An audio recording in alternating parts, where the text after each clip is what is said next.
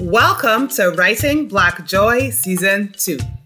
I am Safiya Robinson, and I'm a writing coach and an editor and a story listener, as well as the producer of Writing Black Joy, a virtual space that celebrates, centers, and promotes the voices of Black writers and storytellers with joyful and uplifting stories. Here, you'll find conversations with some of my favorite Black writers and storytellers, learn more about their projects and the joy they're bringing into the world, hear more about their creative process, and find inspiration for your own creative ventures, as well as tips and strategies for writing poetry, blogs, creative nonfiction, fiction, plays, and so much more from all types of writers, as well as a sneak peek into the writing life. You can even find your next favorite writer, book, poem, play, or blog. And if you are a Black writer who is looking for a coach or an editor to help you bring your joyful story into the world, then click on my website below to find out how to work with me. In the meantime, let's go to today's guest. Hey everyone, welcome back to Writing Black Joy, and we are still in our mid season wrap up time. So if you did not catch the first part of this Sue episode mid-season wrap up that I dropped on Monday. Just pop back in your app, whether it's YouTube, whether it's podcasts, whether you're on the website, just pop back uh, and have a listen to that one. In that episode, I talk a little bit about season two in general, my thoughts about it, what uh, what I wanted to achieve this season, and I shared snippets from the first three guests that were in the first half of the season. And now we have a like a midweek episode drop special doesn't happen too often on a thursday. And i'm going to talk about the next three guests that i had in that first half of season two. So we're going to start with philip robinson. We're going to dive right in. Now philip is a children's book author and he's a songwriter. And we talked a lot about the book writing process for his first children's book. We also touched on some other writing that he was doing. One of the moments that I keep coming back to, honestly, since I even recorded it, was that moment when he spoke about what inspired him to write about Nia, sorry, to write Nia and the Kingdom and Celebration for his daughter, right? He loves to read her stories at night. Actually, you know what? I'm going to let him tell you. This happened um, when my daughter was about four years old, so maybe 2012. Okay. And and she was starting to get really into like Disney stories, Cinderella, Snow White, those sort of stories. And I just remember this one night I was reading Snow White and the Seven Dwarfs to her. And that line, and I got to that line, Snow White was the most beautiful girl in the world with her snow white skin and red rosy cheeks. Red rosy cheeks, red lips black hair. Yeah. Yeah. And immediately, for the first time, you know, I've read that story for since I was a lad, you know, but somehow as I read it to my daughter, some a lump went into my throat. And I had this moment of, wait a minute. You mean we've been reading and reinforcing this story of beauty and this image of beauty to our children and reinforcing to them this is what beauty looks like from the time they're babies and then expect them to grow up with a different viewpoint and worldview. And I just said, you know what, tonight we're not reading this book. and that was the end, never was read again. Um, and I decided to, I, I, made up a story. It wasn't this story, but I can't remember the story I made up for that that night. Um, but then once she was in bed, I went on the internet and I just started searching and searching for kids' books um, that featured. I didn't have a son as yet back then, but that featured black girls and associated them with with beauty. Mm-hmm. And my heart sank because I didn't find any. Oh man! I, I, came across I came across books and I started asking um, some of my circle and, and friends and so on they sent me a few recommendations of books with black characters. But what I found is a lot of our children's books with black characters were talking about the experience of being black. Um, yes. Also, not mentioning beauty, but mentioning words like strong and proud and and mm. so on. And when they talked about beauty, it was beauty from within. and quite often the children were that were depicted in the books were going through struggle, which which yes. is a reality. It's a reality of of all people, right? But but that's the thing. It's it's it's a, it's everybody's reality. It's not it's yeah. not you know specific to the black experience. Like everybody's life is ups, downs, struggles, good, bad. Absolutely. And yeah. it's to me it's it's kind of a stereotype. Yeah, and it just it just stood up for me that there was something missing there.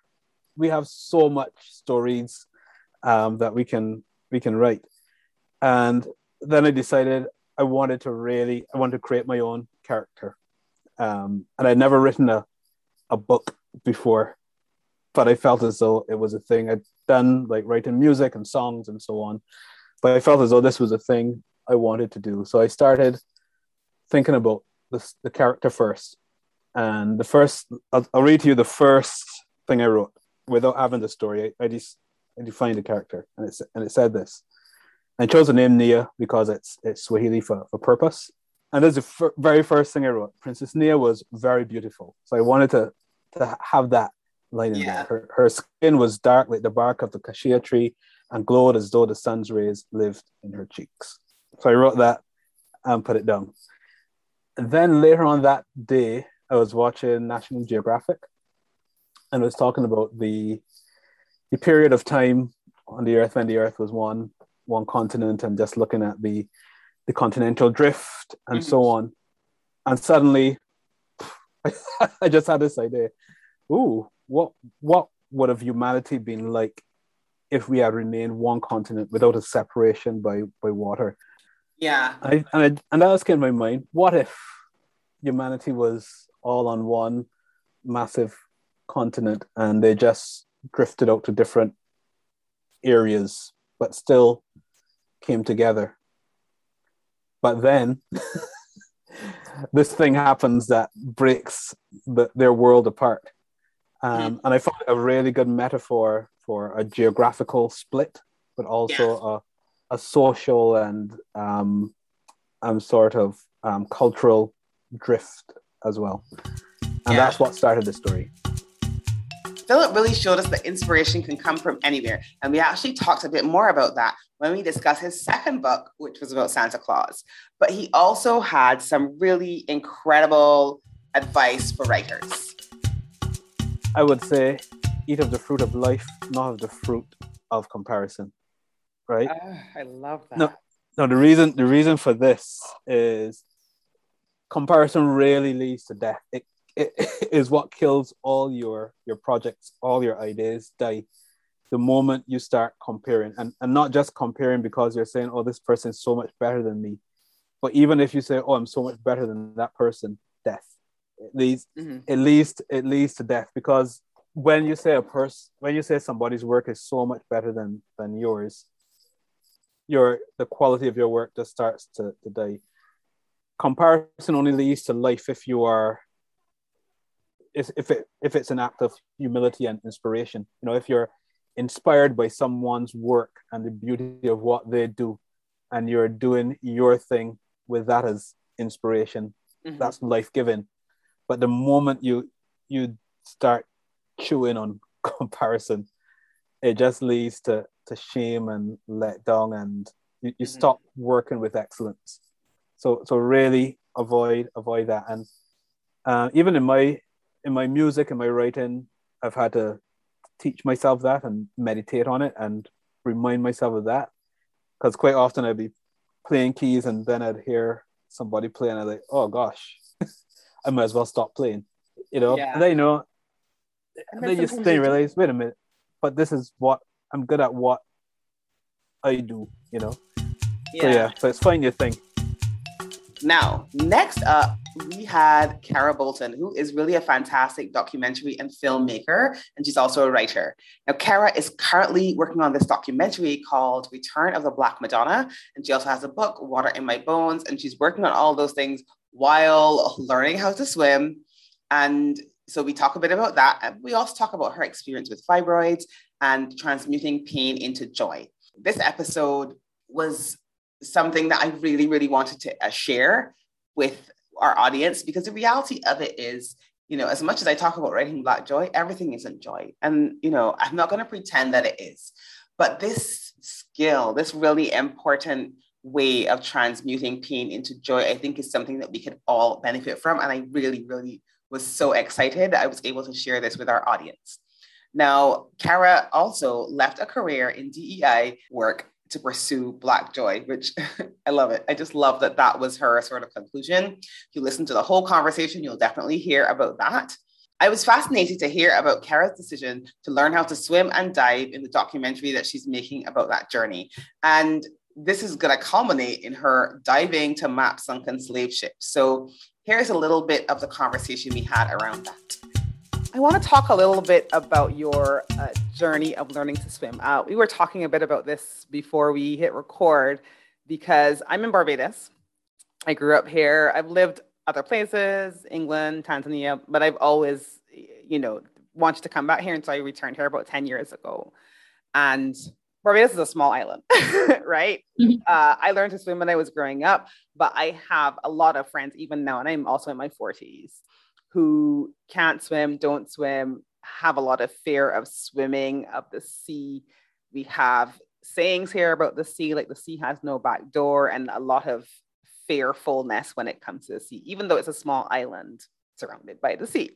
And I, I guess I always wondered about that because I learned to, to swim when I was younger.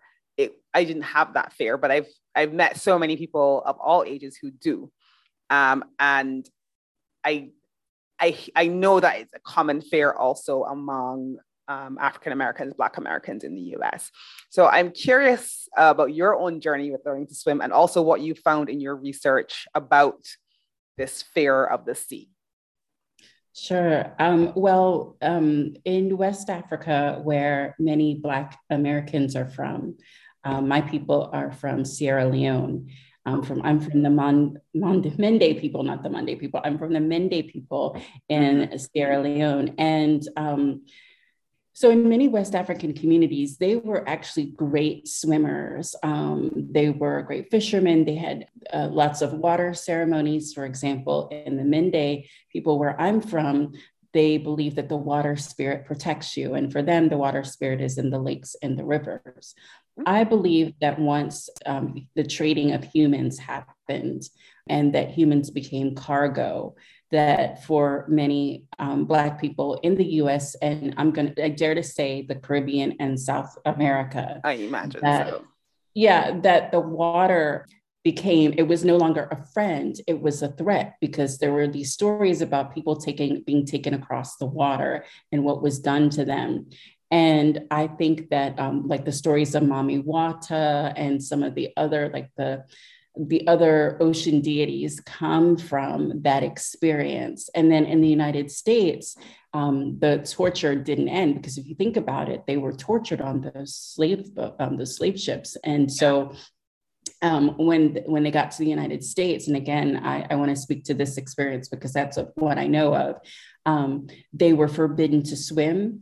Uh, because white people thought that if, if black people swam that they could swim to their freedom um, mm. they were drowned uh, in, as a form of punishment so um, i believe that many black Af- uh, americans have a fear of swimming in open water because it is um, an epigenetic response. There it's inherited dna it's inherited trauma through our dna Mm-hmm. And uh, and I believe that that so it's not like we don't want to get our hair wet or all of these other excuses that people come up with. I think it is a response to a trauma that our ancestors experienced. Mm. And so I believe that if I learn how to swim specifically, that I will be able to break that cycle. Even though I cannot have children, at least I've broken the chain for my ancestors of not knowing how to swim, because I don't think I have any immediate ancestors that know how to swim. Mm-hmm. So um, I have been learning how to swim for about two years. It's been off and on because of COVID. Yeah. And because of the availability of being able to swim. I mean, there's a pool literally in my front yard, but it's not always clean. And and um, I've gone through a number of swim instructors. Um, and the most difficult part is putting my face in the water. Mm. I don't know if you've experienced that or if other people experience I that. hate putting my face in the water. And I am a comfortable swimmer and I, I hate it to this day. I still hate it. Um, and I also hate, like, my sister taught me a few years ago to lay float. There's mm-hmm. something about having my ears in the water. Yes, yes. It actually freaks me out. Yeah. right. And yes. as I said, I can swim. So it's not even, it's not even due to a fear of being able to to to survive but like something about the water in my face and in my ear it actually freaks me out so no yeah. i know exactly what you mean yeah so when we do the back float for example with my swim instructor it's the hardest part for me to do because it's really trusting and then having my ears in the water it's just i i can't relax and i often have to count to give my mind something mm. to do other than panic yeah oh i cannot relax at all like it's so funny because that is the thing that they teach you to do. Like if you're tired, even when you're learning to swim, they're like, if you're tired, you turn over, you lay float. I, I panic. I actually, like I said, my mm-hmm. sisters, uh, and when I say she taught me recently, I'm talking about within the last maybe five years. she taught me how to do it. And it's still not comfortable for me that that that trust issue for sure of like trusting you know, and at the end of the day, as I tell people, I have two flotation devices up here, so I'm probably gonna float anyway, right? But like, yeah, yes, it's really uncomfortable. So I never even thought about that. So thank you for uh, for sharing that experience. He also talks quite a bit about fibroids, and I thought that was a really important com- part of the conversation to share. So you can have a listen to that now the final point is about fibroids and how I believe that fibroids are a symptom of inherited trauma uh, among Black women, particularly who's, who are descended from um, captive Africans. Yeah. And we were talking about that as well before we hit record because I, I have fibroids as well. Um, and I know so many people who do. And that was just so interesting to me because it, you know, I did learn when I started to when I you know discovered that I had them and I started to do the research. I did learn it is a lot more common in Black women than it is in other in terms of prevalence. Uh, yes. And so I was always curious about that. So I, I'm yeah, that's something that I hadn't really considered. But you know, I I've always been fascinated by epigenetics and how things are passed on through that genetic code in terms of the code is changed through the environment, through trauma, through whatever is happening. Um, and then that is passed on sort of to the next generation and the next. So tell me a bit more about what you found out about the fibroids. I'm curious. Sure. So part of the the, the film we find out that I have um, very large fibroids. In fact, one of them is 25 centimeters, mm-hmm. and I have to have an emer- it's the fibroid is actually larger than my uterus, and uh, the doctor says yes, and the doctor says that if I don't have surgery, I will die. Um, and um, and actually, I did have an emergency hysterectomy in July of 2021. And I wanted to know more about fibroids. As you said, um, Black women have fibroids. Um, we have them more often than other women. Our fibroids are larger. They tend to um, be more fibroids, and we get them at younger ages. And so, with that, I'm like, well, why are we getting fibroids? Like, what is going on? And um, there isn't a lot of medical research about the source of fibroids. However, there is a Black female researcher from, uh, I want to say she's from Boston University. I'm hoping to interview her next month, who has made um, a link between childhood trauma and fibroids. Hmm. And um, she said that there is actually more work done by the Black Women's Health Initiative in the United States that um, has more research about Black women and fibroids. And there were bills introduced, legislation introduced in both chambers of the US Congress to have more resources devoted toward studying fibroids among Black women and treatment. So it's definitely something that we need to pay attention to because, um, you know, my womb was taken. Um, I, I don't have a uterus, fallopian tubes, ovaries, nothing. It's all a hollow space there. And often um, for Black women, our pain gets ignored. Um, if we're lucky, they'll give us medication, but they just say, oh, well, it'll be okay. Or it's, you know, everybody gets fibroids. Yeah, that's normal. Yeah. Yeah, that's kind of like minimize it. yeah, meanwhile, you have a crime scene happening every month. You know, it's just so horrible. And um, and and then and the doctors don't act until it's too late. And actually, hysterectomy is the most recommended treatment for Black women um, because it gets so bad. And they're literally taking our wombs, they're taking our futures. And that's something we really need to talk about. And as I said, the final clip from our conversation is Kara talking about transmuting pain into joy. You know, we, as I said earlier, we really need to honor our painful experiences. And I love that she's found a way to do that while transmuting that pain into joy physically. And she has such a great perspective on it. I know that one of your missions is to look at transmuting the pain from the trauma into joy. I want to talk mm-hmm. a bit about that. How do you think that's possible? So um, I think it's this is the part about the swimming that mm. uh, I think that when we face our fears, when we when we get into what our fears are, and we realize that they that they aren't so frightening, um, that and, and, that we can find something good in that.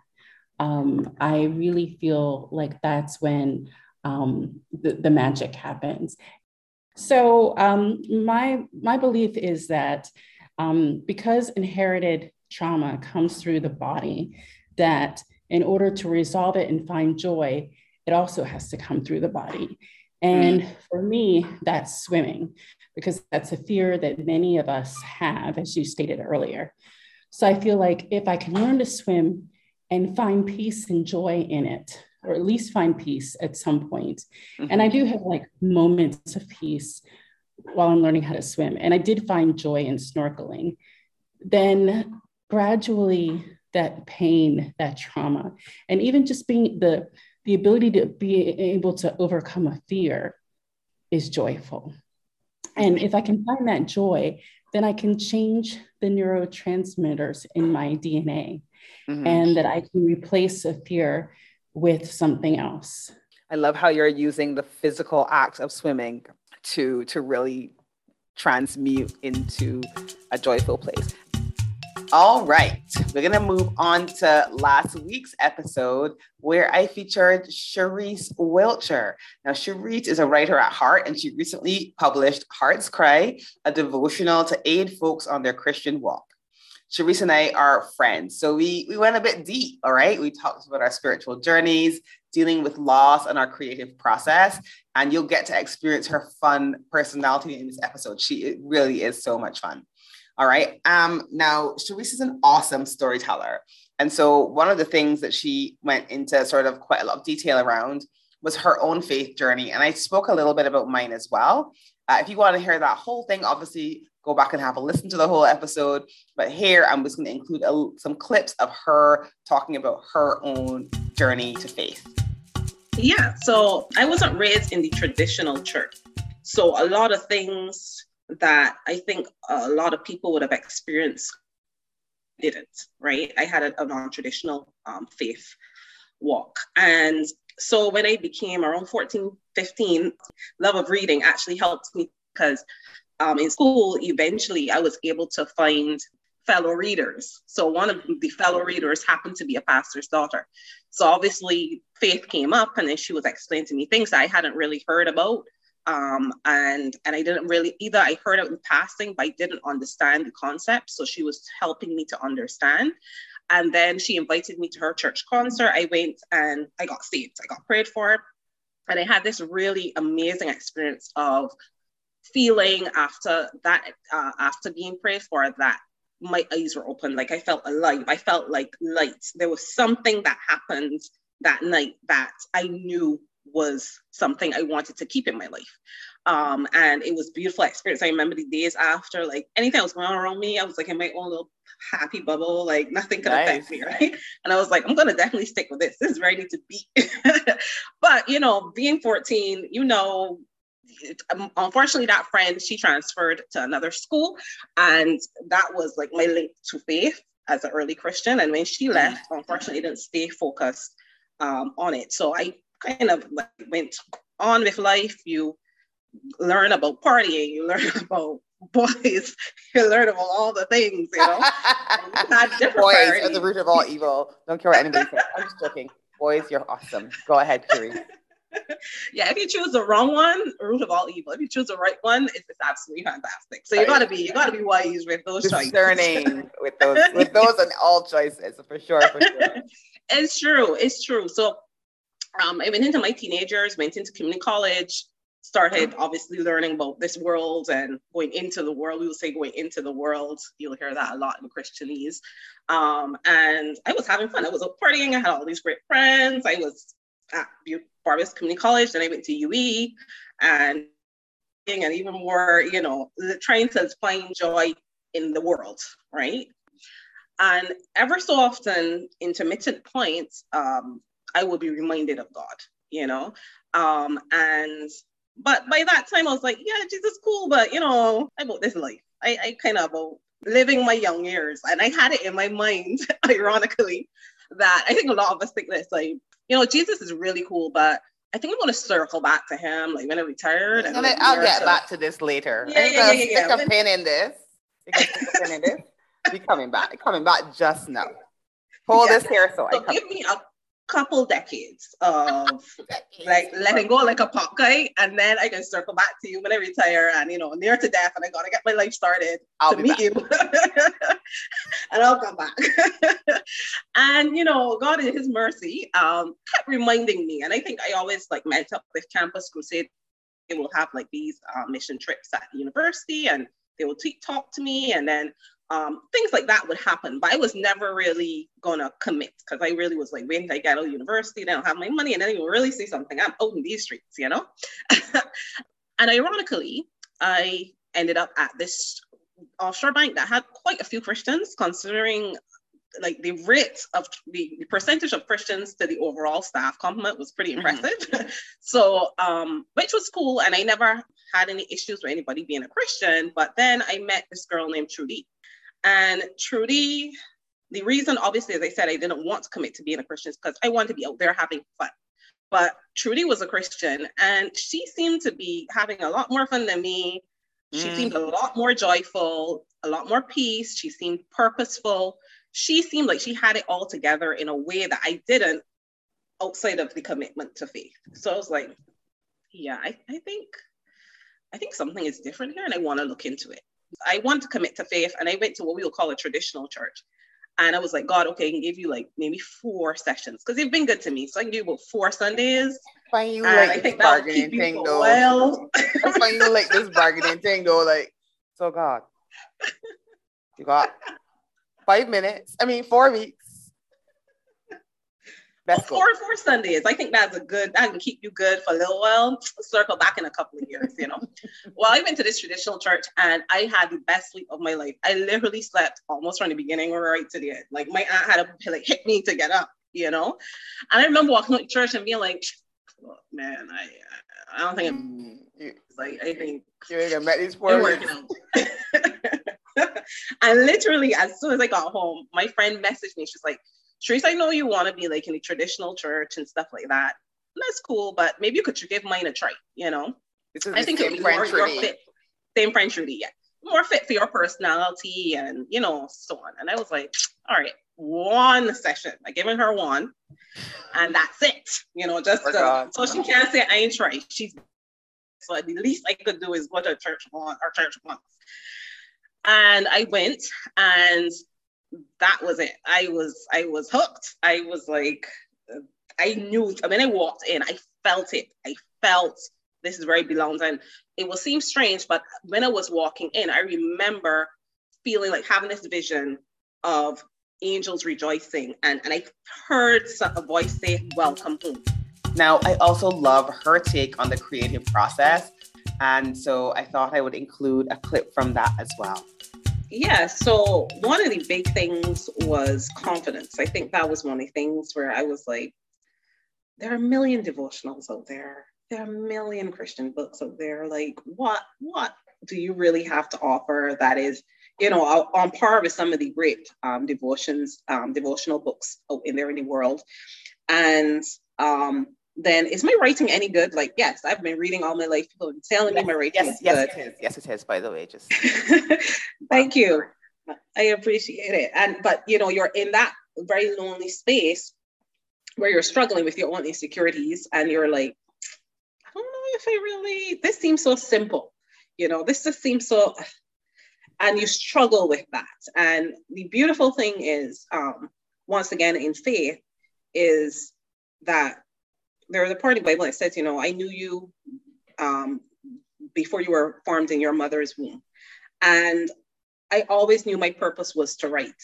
So rather it's a success or not, that's what I've been created to do. This is what it is. This is what I've been created to do. So rather it's a success or not, that is left beyond me. But this is what I've been called to do. So let me fulfill my purpose. And that takes a lot of weight off because now you can just write because that's what you're supposed to be doing. Um, and then a, another thing I realized is that everything I write doesn't have to be published because no. I use so much of my writing for therapy, just getting my thoughts down. And my personality type is very much about um, being able to process my thoughts through writing.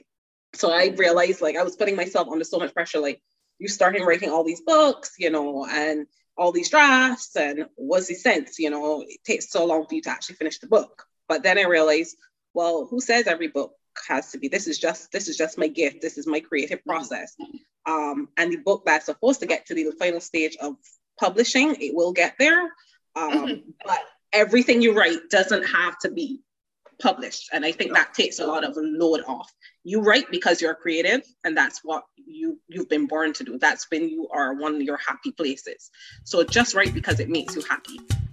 So this is it. That was the first half of season two of Writing Black Joy. If I had to give any advice to my fellow writers and storytellers, it would be do not write alone.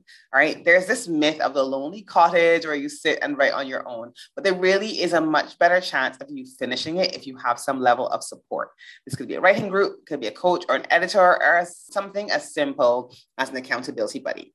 Now, if you've really enjoyed this show, you're thinking you want to start working on your own writing project and you'd like to have a little of support along the way and you know that's my support then i've got a few different ways you can do that. I have a patreon community that's now sort of starting up and so there's a monthly workshop or a group coaching session that that's going to happen in there. If you want to join that patreon community uh, the link is actually in the show notes. Secondly Make sure you follow me. Join my mailing list at safiyarobinson.com and you won't miss a single episode, but you'll also get writing tips, you'll get links to new blog posts, and you'll be the first to find out when I'm launching new programs or when I have spots open to work with new writers. Or just reach out to me if you want to work with me as a coach or an editor one on one. You can go over to my website and fill out the contact form or follow me on Instagram on Writing Black Joy and DM me. Right? Just go over to Instagram, search for at Writing Black Joy, follow me, hit that follow button and DM me and let's talk. We can chat over there. All right. Now remember to subscribe. Subscribe to your YouTube channel if you're on YouTube. Subscribe to the podcast app if you're on podcast. Do both if you're feeling, you know, extra generous, and share these episodes with your friends. This is a great way to also support the show. All right, folks. If you listen to that wrap up and you want to hear more from any of the guests for the last six episodes, just go and check out their episodes on your podcast app, on YouTube, or on the website, and let me know how you're finding it.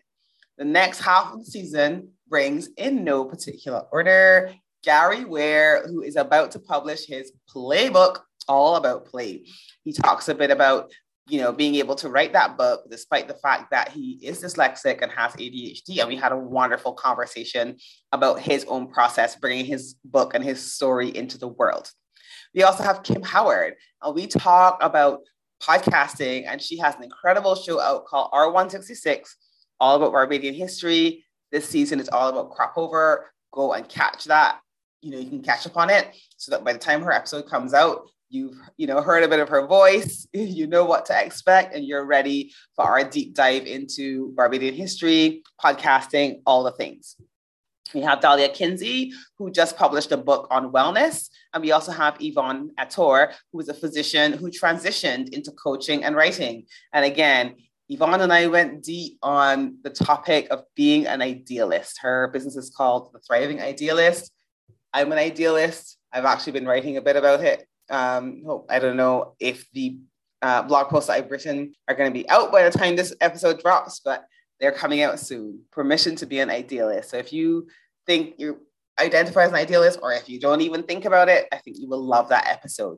All right. There's also another interview with an editor, another fellow editor, Alicia. Oh, I that conversation. You're gonna love that one too. We talk about so many different things in addition to the editing process. And there's also going to be Cedric. And Cedric wrote a series of textbooks all about Melanie mathematics. And there are going to be a couple of other surprise guests as well. So you don't want to miss it. Go subscribe, make sure you're following me on social media and enjoy, enjoy the rest of this season. All right, folks, happy reading, happy watching, happy listening. And I send you big love from a small island. Bye. Thank you for joining us today. You can find out more about our guests in the notes below, and don't forget to hit subscribe to subscribe to our channel so that you don't miss new episodes when they drop. And if this has inspired you to get your own writing project into the world, click on my website below and learn how you can work with me as a writing coach or an editor. Until next time, I send you big love from a small island.